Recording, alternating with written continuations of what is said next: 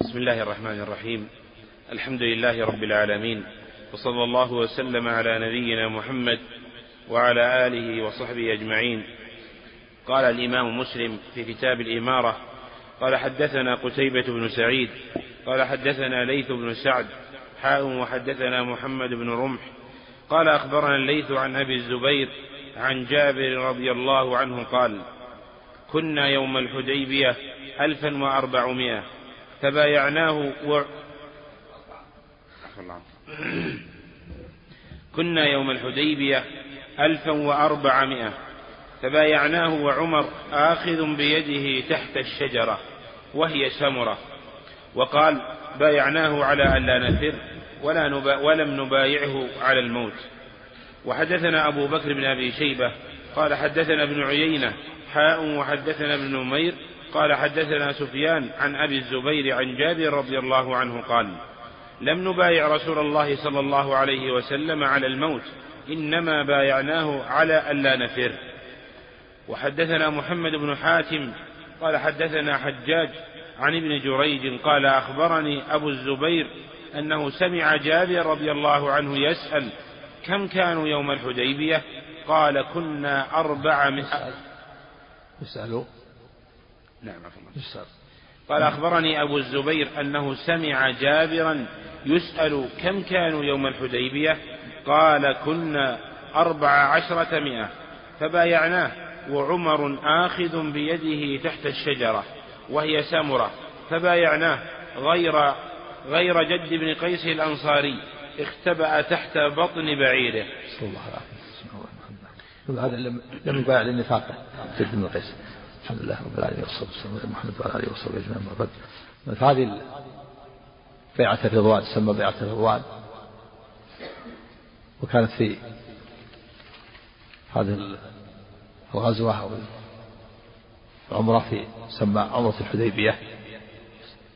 وذلك أن النبي صلى الله عليه وسلم أحرم بالعمرة السنة الثالثة من الهجرة. فلما نزل بالحديبية وهي على حدود الحرم من جهة جدة والسملان السملان الشميسي. صده المشركون ومنعوه. فأرسل النبي صلى الله عليه وسلم عثمان ليخبرهم أنه ما جاء لقتال وإنما جاء للعمرة. فاحتبسوا عثمان وشاع بين المسلمين أن عثمان قد قتل. فبايع النبي صلى الله عليه وسلم الصحابة على قتال قريش. فلما سمعت قريش بذلك خافوا وأطلقوا عثمان. قال بايعه على على على على الفر ولم يبايعه على الموت فالمعنى واحد. يعني بايعه على الصبر على القتال والاستمرار. حتى حتى الموت حتى النصر أو أو الموت. لكن المقصود إن هذا البيع حصلت على هذا حصلت على عدم الفرار وليس على عدم الموت. بعض الصحابة أخبر أنه قد بايعناه على الموت. نعم. قال وحدثني إبراهيم الجد بن قيس هذا لم يبايع لنفاقه نسأل الله العافية جلس تحت بطن ناقته ولم يبايع بسبب الشر والنفاق التي في قلبه نعوذ بالله. نعم. حرم هذا الخير العظيم وأهل بيعة الرضوان هم هم أفضل الناس. فقد أخبر الله تعالى أنه رضي عنه فقال سبحانه لقد رضي الله عن المؤمنين إذ, يبايع إذ يبايعونك تحت الشجرة فعلم ما في قلوبهم فأنزل السكينة عليهم وآتاهم فتحا قريبا ومغانم كثيرة يأخذونها. ثبت في صحيح مسلم من حديث حفصة رضي الله عنها أن النبي صلى الله عليه وسلم قال لا يلج النار أحد بايع تحت الشجرة. هذا فضل عظيم هذه مزية هذه بيعة الرضوان. وهم أهل بيعة الرضوان هو الحد الفاصل بين السابقين الأولين. فمن بايع فمن أسلم قبل الحديبية فهو من السابقين الأولين المهاجرين. ومن أسلم بعدها فليس من السابقين الأولين في أصح قول العلماء. نعم.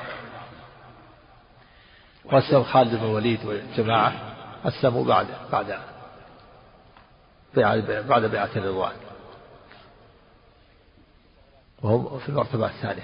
ثم هناك من أسلم في فتح مكة ويسمون الطلقاء متأخرون. ومنهم أبو سفيان صخر بن الحرب وابناه يزيد ومعاوية كلاهما كل منهم أسلموا يوم الفتح. نعم. وخالد بن الوليد أسلم قبل الفتح وبعد الحديبية.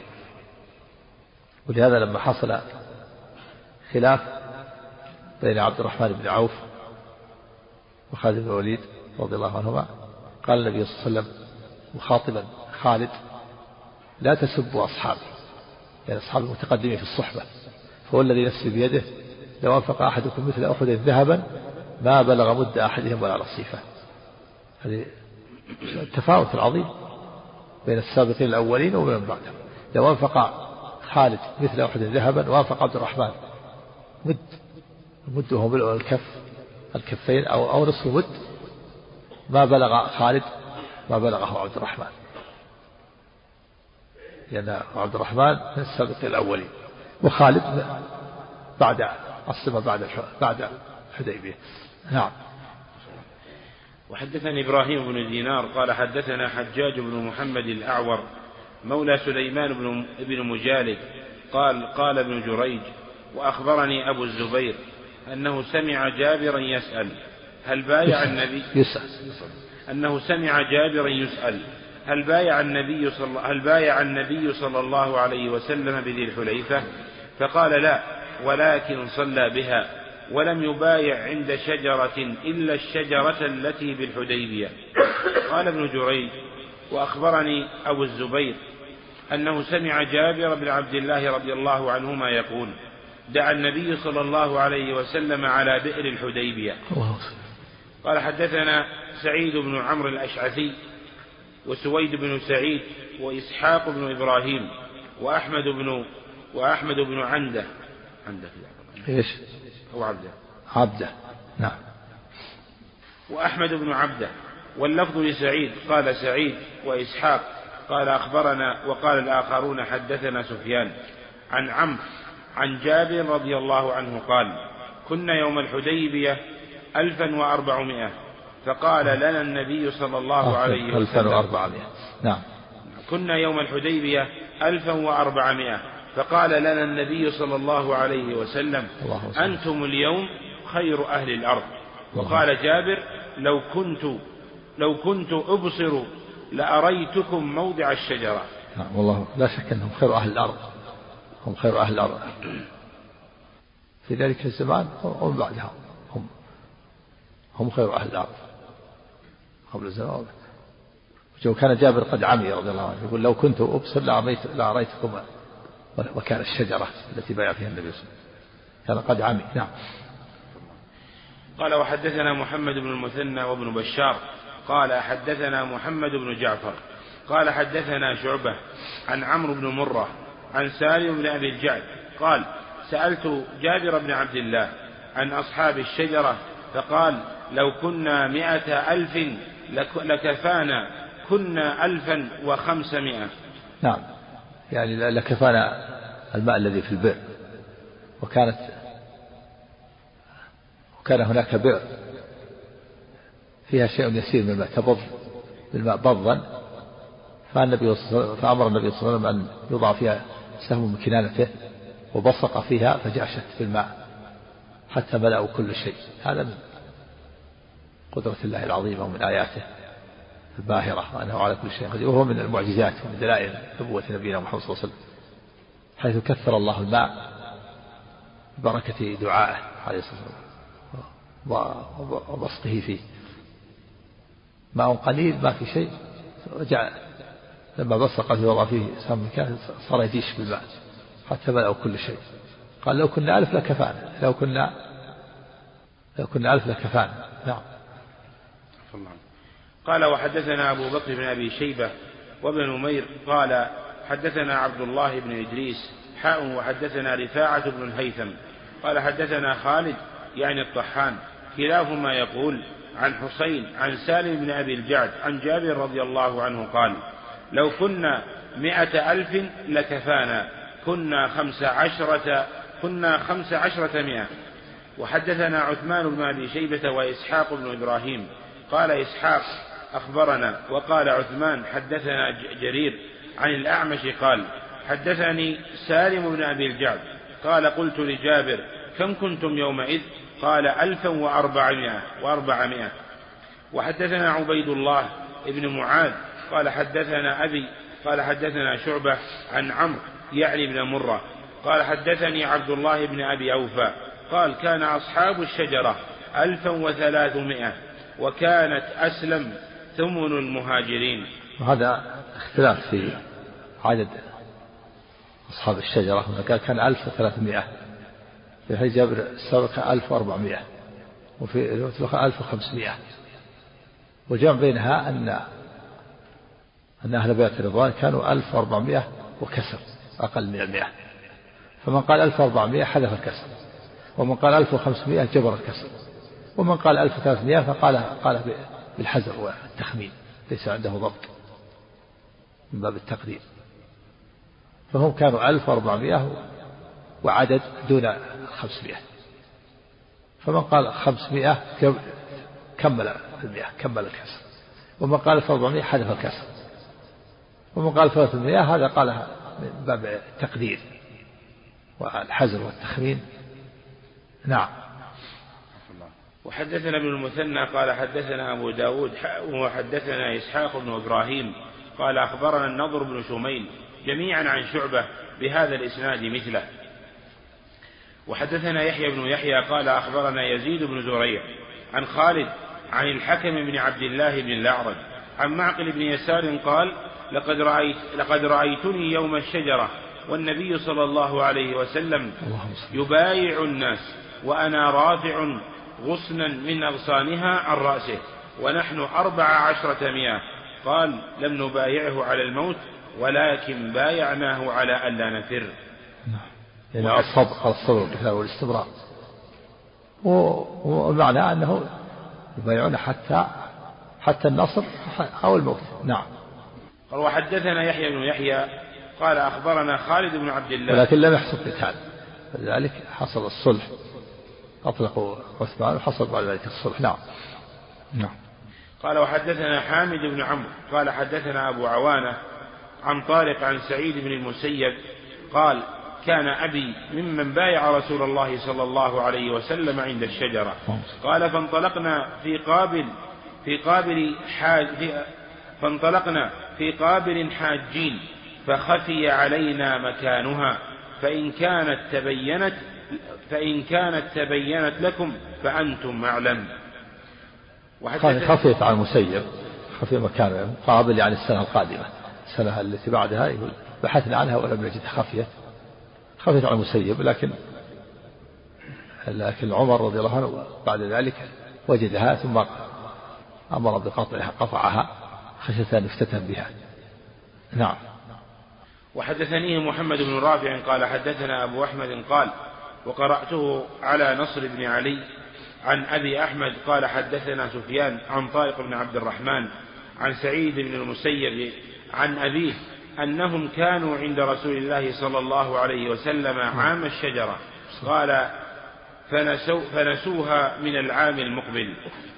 وحدثني حجاج بن الشاعر ومحمد بن رافع قال حدثنا شبابة. قال حدثنا شعبة عن قتادة عن سعيد بن المسيب عن أبيه قال لقد رأيت الشجرة ثم أتيتها بعد فلم أعرفها. وحدثنا قتيبة بن سعيد قال حدثنا حاتم يعني بن إسماعيل عن يزيد بن أبي عبيد مولى سلمة بن الأكوع قال قلت لسلمة على أي شيء بايعتم رسول الله صلى الله عليه وسلم يوم الحديبية؟ قال على الموت.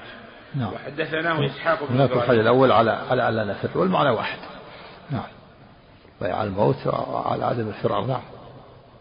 وحدثناه إسحاق بن إبراهيم قال أخبرنا حماد بن مسعدة قال حدثنا يزيد عن سلمة بمثله. وحدثنا إسحاق بن إبراهيم قال أخبرنا المخزومي قال حدثنا وهيب قال حدثنا عمرو بن يحيى عن عباد بن تميم عن عبد الله بن زيد قال أتاه آت فقال هذاك ابن حنظلة يبايع الناس. فقال على ماذا؟ قال على الموت. قال لا أبايع على هذا أحدا بعد رسول الله صلى الله عليه وسلم. قال حدثنا قتيبة. تكلم على قوله. بيعة حنظلة. النسخة الثانية نعم. نعم. قال حدثنا قتيبة بن سعيد. قال حدثنا حاتم يعني بن إسماعيل عن يزيد بن أبي عبيد عن سلمة بن الأكوع أنه دخل على الحجاج فقال يا ابن الأكوع ارتدت على ارتدت على عقبيك على على عقيبك. على على عقبك ولا عقبيك عقيب. ها؟ عقيبك. ها؟ على عقبيك على عقبيك نعم. ها؟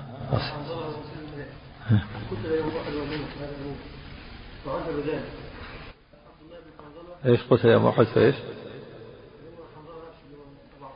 نعم. وكان على رأس من خلع يزيد من الأنصار بالمدينة عبد الله بن وكان على رأس من خلع يزيد من الأنصار بالمدينة وقال يوم الحرب قتل فيه ها وقال يوم الحرب إيه. إيه. الحديث عندك كلمات إيش؟ قال. كان عبد الله بن حنظلة يبايع الناس. هذاك ابن حنظلة يبايع الناس فقال على ماذا قال على يبايعهم على قتال يعني يزيد بن معاويه لما خلع أهل المدينة. وكان كان كان كان من القواد كان عبد الله بن مطيع هو القائد وابن حنظله كلاهما. خلعوا يزيد وقادوا كذا. فحصل من ذلك الشر شر كثير. أرسل يزيد معاوية الجيش فأخضعهم واستباح المدينة ثلاثة أيام. نعم. الشاهد قوله يبايعون الناس على الموت يعني على على قتال يزيد يعني. فقال لا أنا ما ما ما بايع أحد على الموت إلا على رسول الله صلى الله عليه وسلم. نعم. نعم. ما ما نعم. هذا أبوه. نعم. نعم. عن سلمة بن الأكوع أنه دخل على الحجاج فقال يا ابن الأكوع ارتددت على عقبيك تعربت قال لا ولكن رسول الله صلى الله عليه وسلم أذن لي في البدو.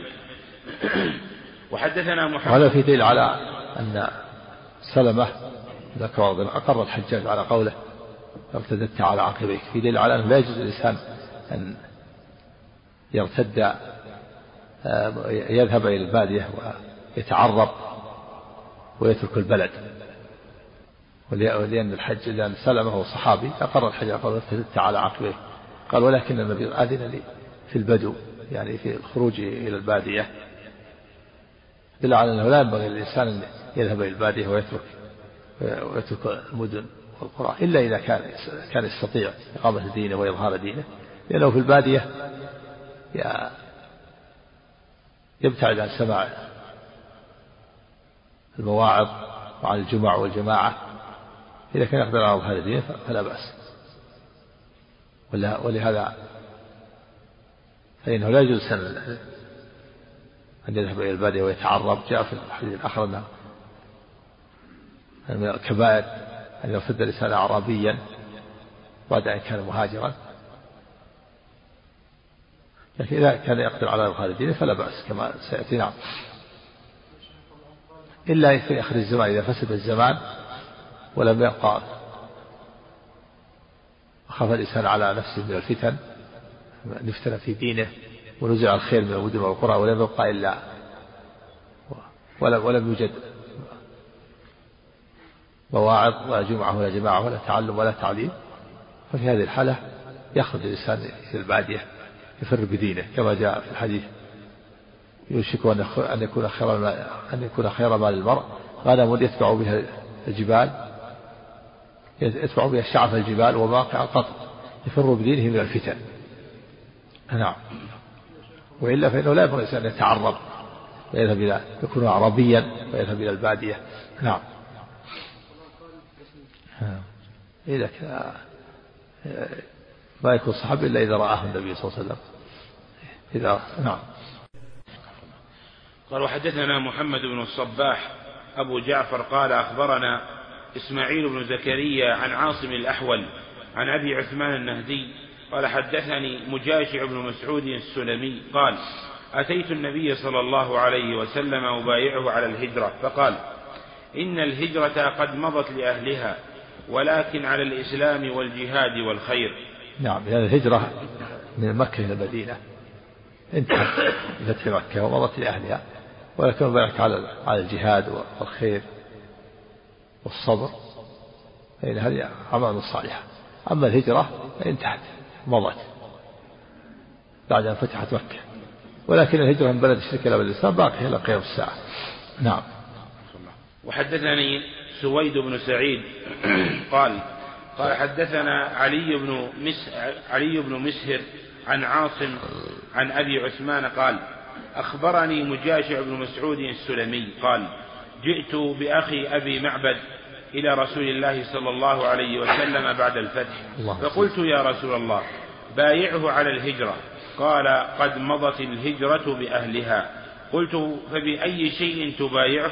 قال على الإسلام والجهاد والخير. يعني, قال يعني على لزوم الإسلام والاستقامة عليه وعلى الجهاد في سبيل الله وعلى الخير الأعمال الصالحة. أما الهجرة من مكة إلى المدينة انتهت فتح مكة ولكن على الإسلام على الاستقامة على الإسلام والتوحيد والإيمان وعلى الجهاد في سبيل الله وعلى الصبر على أداء الواجبات ترك المحرمات وعلى الصبر على المصائب. نعم. قال أبو عثمان فلقيت أبا معبد فأخبرته بقول مجاشع فقال صدق. وحدثنا أبو بكر بن أبي شيبة قال حدثنا محمد بن فضيل عن عاصم بهذا الإسناد قال فلقيت أخاه فقال صدق مجاشع ولم يذكر أبا معبد. قال حدثنا يحيى بن يحيى وإسحاق بن إبراهيم قال قال أخبرنا جرير عن منصور عن مجاهد عن طاووس عن ابن عباس رضي الله عنهما قال قال رسول الله صلى الله عليه وسلم يوم الفتح فتح مكة لا هجرة ولكن جهاد ونية وإذا استنفرتم فانفروا. لا هجرة يعني مكة إلى المدينة ولكن بقي الجهاد والنية الصالحة. وإذا استنفرتم فانفروا إذا طلب الإمام منكم النفير فانفروا الخروج إلى الجهاد فاخرجوا. هذا دليل على أن الجهاد فرض كفاية ويكون فرض عين إذا استنفر الإمام. من استغفره الإمام صار فرض عين في حقه. وكذلك إذا دهم العدو بلدا من بلاد المسلمين صار فرض عين عليهم أن يدافعوا حتى يندفع العدو. فإن لم يندفع وجب على من حولهم من القرى المجاورة لهم البلدان المجاورة لهم. نعم. كذلك إذا وقف في صف القتال ليس له أن يفر. نعم. وحدثنا أبو بكر بن أبي شيبة وأبو قال قال حدثنا وكيع عن سفيان حاء وحدثنا إسحاق بن منصور وابن رافع عن يحيى بن آدم قال حدثنا مفضل يعني ابن مهلهل ابن مهلهل. حاء وحدثنا عبد بن حميد قال أخبرنا عبيد الله بن موسى عن إسرائيل كلهم عن منصور بهذا الإسناد مثله. وحدثنا محمد بن عبد الله بن نمير قال حدثنا أبي قال حدثنا عبد الله بن ابن حبيب بن أبي ثابت. عن عبد الله بن عبد الرحمن بن أبي حسين عن عطاء عن عائشة رضي الله عنها قالت سئل رسول الله صلى الله عليه وسلم عن الهجرة فقال لا هجرة بعد الفتح ولكن جهاد ونية وإذا استنفرتم فانفروا. وحدثنا أبو بكر بن خلاد الباهلي قال حدثنا الوليد بن مسلم قال حدثنا عبد الرحمن بن عمرو الأوزاعي قال حدثني ابن شهاب الزهري قال حدثني عطاء بن يزيد الليثي أنه حدثهم قال حدثني أبو سعيد الخدري أن أعرابيا سأل رسول الله صلى الله عليه وسلم عن الهجرة فقال ويحك إن شأن الهجرة لشديد فهل لك من إبل؟ قال نعم. قال فهل تؤتي صدقتها؟ قال نعم. قال فاعمل من وراء البحار. فإن الله لن يترك من عملك شيئا. لن يترك. يعني لن ينقصك. لن يترك. نعم. فاعمل من وراء البحار. فإن الله لن يترك من عملك شيئا. نعم. وهذا الأعرابي جاء يسأل عن الهجرة فقال ويحك من الهجرة شأنها شديد. يعني الهجرة الانتقال من بلده إلى والإقامة مع النبي صلى الله عليه وسلم ولزومه خاف عليه ألا يقوى على ذلك. يترك أهله ووطنه ويلازم النبي. قال هل لك من إبل؟ قال نعم. قال لا تؤدي صدقتها. قال قال فاعمل وراء البحار بحار القرى. والمدن يعني اعمل وأنت في مكانك واجتهد في العمل الصالح. والله لا لا ينقصك من ثواب عملك شيئا. لن يترك لا ينقصك من ثواب عملك شيئا. فهو أراد أن يلازم النبي صلى الله عليه وسلم وينتقل من بلده ويترك وطنه وأهله. خشي عليه النبي أنه أنه يشق عليه ذلك وأنه لا يستطيع. قال الهجرة شأنه شديد صعب شاق تترك أهلك ووطنك. ويلازم النبي صلى الله عليه وسلم هذا يحتاج إلى قوة إيمان وعزيمة ويحتاج إلى إيثار خاصة بالصحابة الذين الذين هم خواص النبي صلى الله عليه وسلم. قال اعمل من وراء وأنت في قريتك وأنت في بلدك اعمل بالإسلام. وأدي صدقة إبلك والله لا من ثوابك شيئا. نعم. وحدثناه عبد الله بن عبد الرحمن الدارمي قال حدثنا محمد بن يوسف عن الأوزاعي بهذا الإسناد مثله غير أنه قال إن الله لن يترك من عملك شيئا. وزاد في الحديث قال فهل فهل تح فهل تحلب؟ فهل تحلبها يوم وردها؟ قال نعم. نعم وهذه أعمال صالحة. يحلبها يوم وردها ويصدق الفقراء هذه أعمال صالحة. نعم. قال حدثني أبو الطاهر أحمد بن عمرو بن سرح قال أخبرنا ابن وهب قال أخبرني يونس بن يزيد قال قال ابن شهاب فأخبرني عروة بن الزبير عن أن عائشة زوج النبي صلى الله عليه وسلم. قالت كانت المؤمنات إذا هاجرن إلى رسول الله صلى الله عليه وسلم يمتحن بقول الله عز وجل يا أيها النبي إذا جاءك المؤمنات يبايعنك على أن لا يشركن بالله شيئا ولا يسرقن ولا يزنين. إلى آخر الآية. قالت عائشة فمن أقر بهذا من المؤمنات فقد أقر بالمحنة. وكان رسول الله صلى الله عليه وسلم إذا أقررن بذلك من قولهن قال لهن رسول الله صلى الله عليه وسلم انطلقن. فقد بايعتكن فقد بايعتكن. ولا والله ما مست يد رسول الله صلى الله عليه وسلم يد امرأة قط غير أنه بايعهن بالكلام. قالت عائشة والله ما أخذ رسول الله صلى الله عليه صلى الله عليه وسلم على النساء قط إلا بما أمره الله تعالى. وما مست كف رسول الله صلى الله عليه وسلم كف امرأة قط وكان يقول لهن إذا أخذ عليهن قد بايعتكن كلاما. وحدثني هارون بن سعيد الأيلي وأبو الطاهر. قال أبو الطاهر قال أخبرنا وقال هارون حدثنا ابن وهب. قال أخبرني مالك عن ابن شهاب عن عروة أن عائشة رضي الله عنها أخبرته عن بيعة النساء. قالت ما مس رسول الله صلى الله عليه وسلم بيده امرأة قط إلا أن يأخذ عليها فإذا أخذ عليها فأعطته. قال اذهبي فقد بايعتك. قال حدثنا يحيى بن أيوب وقتيبة بن حجر واللفظ لابن أيوب قالوا حدثنا إسماعيل وهو ابن جعفر قال أخبرني عبد الله بن دينار أنه سمع عبد الله بن عمر يقول كنا نبايع رسول الله صلى الله عليه وسلم على السمع والطاعة. بارك هذه البيعة معناها المعاهدة والالتزام. وكان النبي صلى الله عليه وسلم يبايع الرجال على السمع والطاعة هو بيع على الالتزام بالإسلام. فكان يبايعهن يبايع الرجال بالمصافحة. إذا بايعه صافحة بيده وأخذ عليه البيعة. تقوية. أما النساء فإنه يبايعهن بالكلام. كما قال الله تعالى يا أيها الذين آمنوا إذا جاءكم مؤمنات مهاجرات فامتحنوهن الله على المؤمنين. فإن علمتموهن مؤمنات فلا ترجعوهن إلى الكفار. يا أيها النبي إذا جاءك المؤمنات يبايعنك على أن لا يشركن بالله شيئا ولا يسرقن ولا يزنين ولا يقتلن أولادهن ولا يأتين ببهتان يفتنن بين أيديهن. ولا يعصينك في معروف كان يبايعهن بالكلام. لا تشرك بالله ولا تسرق ولا تزني. ولهذا لما باحت النساء عند بايعها. قال أو تزني الحرة؟ أو تزني الحرة؟ يعني هل يمكن الحرة تزني؟ فكان يبايعهن بالكلام. فإذا أقرت بهذا واعترفت قال قد بايعتك كلاما. ولا يبايعهن بالمصافحة بس اليد. ولهذا قالت عائشة ولا والله ما مست يده يد امرأة قط. إنما كان يبايعهن بالكلام. ولما مدت إليه امرأة يدها امتنع وقال إني لا أصافح النساء. فدل هذا على أنه يحرم مصافحة المرأة الأجنبية التي ليست محرم اللسان مثل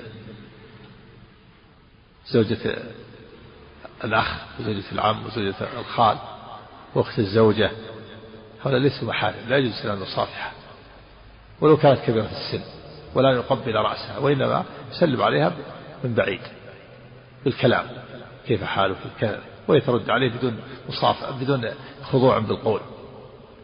ولا بد يكون من غير خلوة يكون معهم محرم يكون معهم ثالث ولا يكون هناك ريبة. يسلم بالكلام كيف حالك يا أم فلان كيف حال كذا.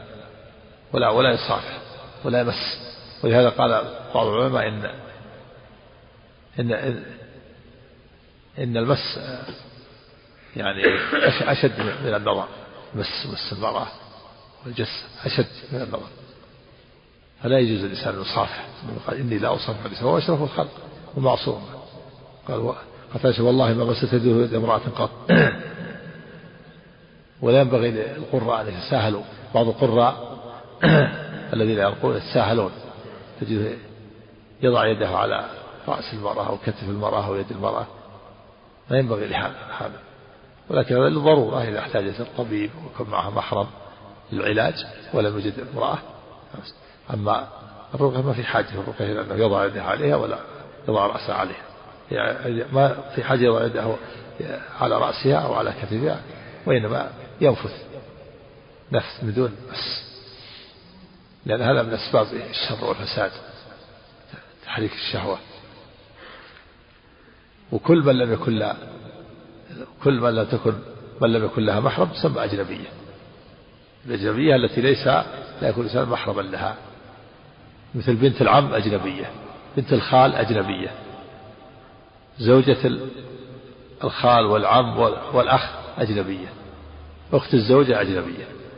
لا يجوز أن يصافحها ولا أن يمسها ولا أن يخلو بها وحده في البيت ولا أن يسافر بها. نعم سب سب الله. ولو نعم. الحلب هو يحلب يحلب ويتصدق يحلب في الحال ويسقي الناس. لا لا المقصود الصدقة حصل المقصود. حصل البيع هذا هذا المصلحة. يحلب يحلب صدق. ما كل أحد يستطيع يشتري الفقراء يجتمعون الناس يجتمعون الفقراء والبادية حول حول الورد. في بمصلحة نفسها. لا لا المقصود الصدقة ما حصل المقصود البيع هذا هذا المصلحة. يحلب يحلب صدق. ما كل أحد يستطيع يشتري الفقراء يجتمعون الناس يجتمعون الفقراء والبادية حول حول الورد. بمصلحة نفسها. هذا معناها يشوف مكان اجتماع الناس ويبيع عليه هذا ما في ما في حظ للفقراء. وهو كلام في البيع البال البيع يبيع في أي مكان ما حد يحجر عنه. نعم. نعم يسمون يسمون يتشوفون يسمون متشوفا يبيع عليهم. يزيدهم يعني. يعني مشقة إلى مشقتهم وش الفائدة من مجيئه.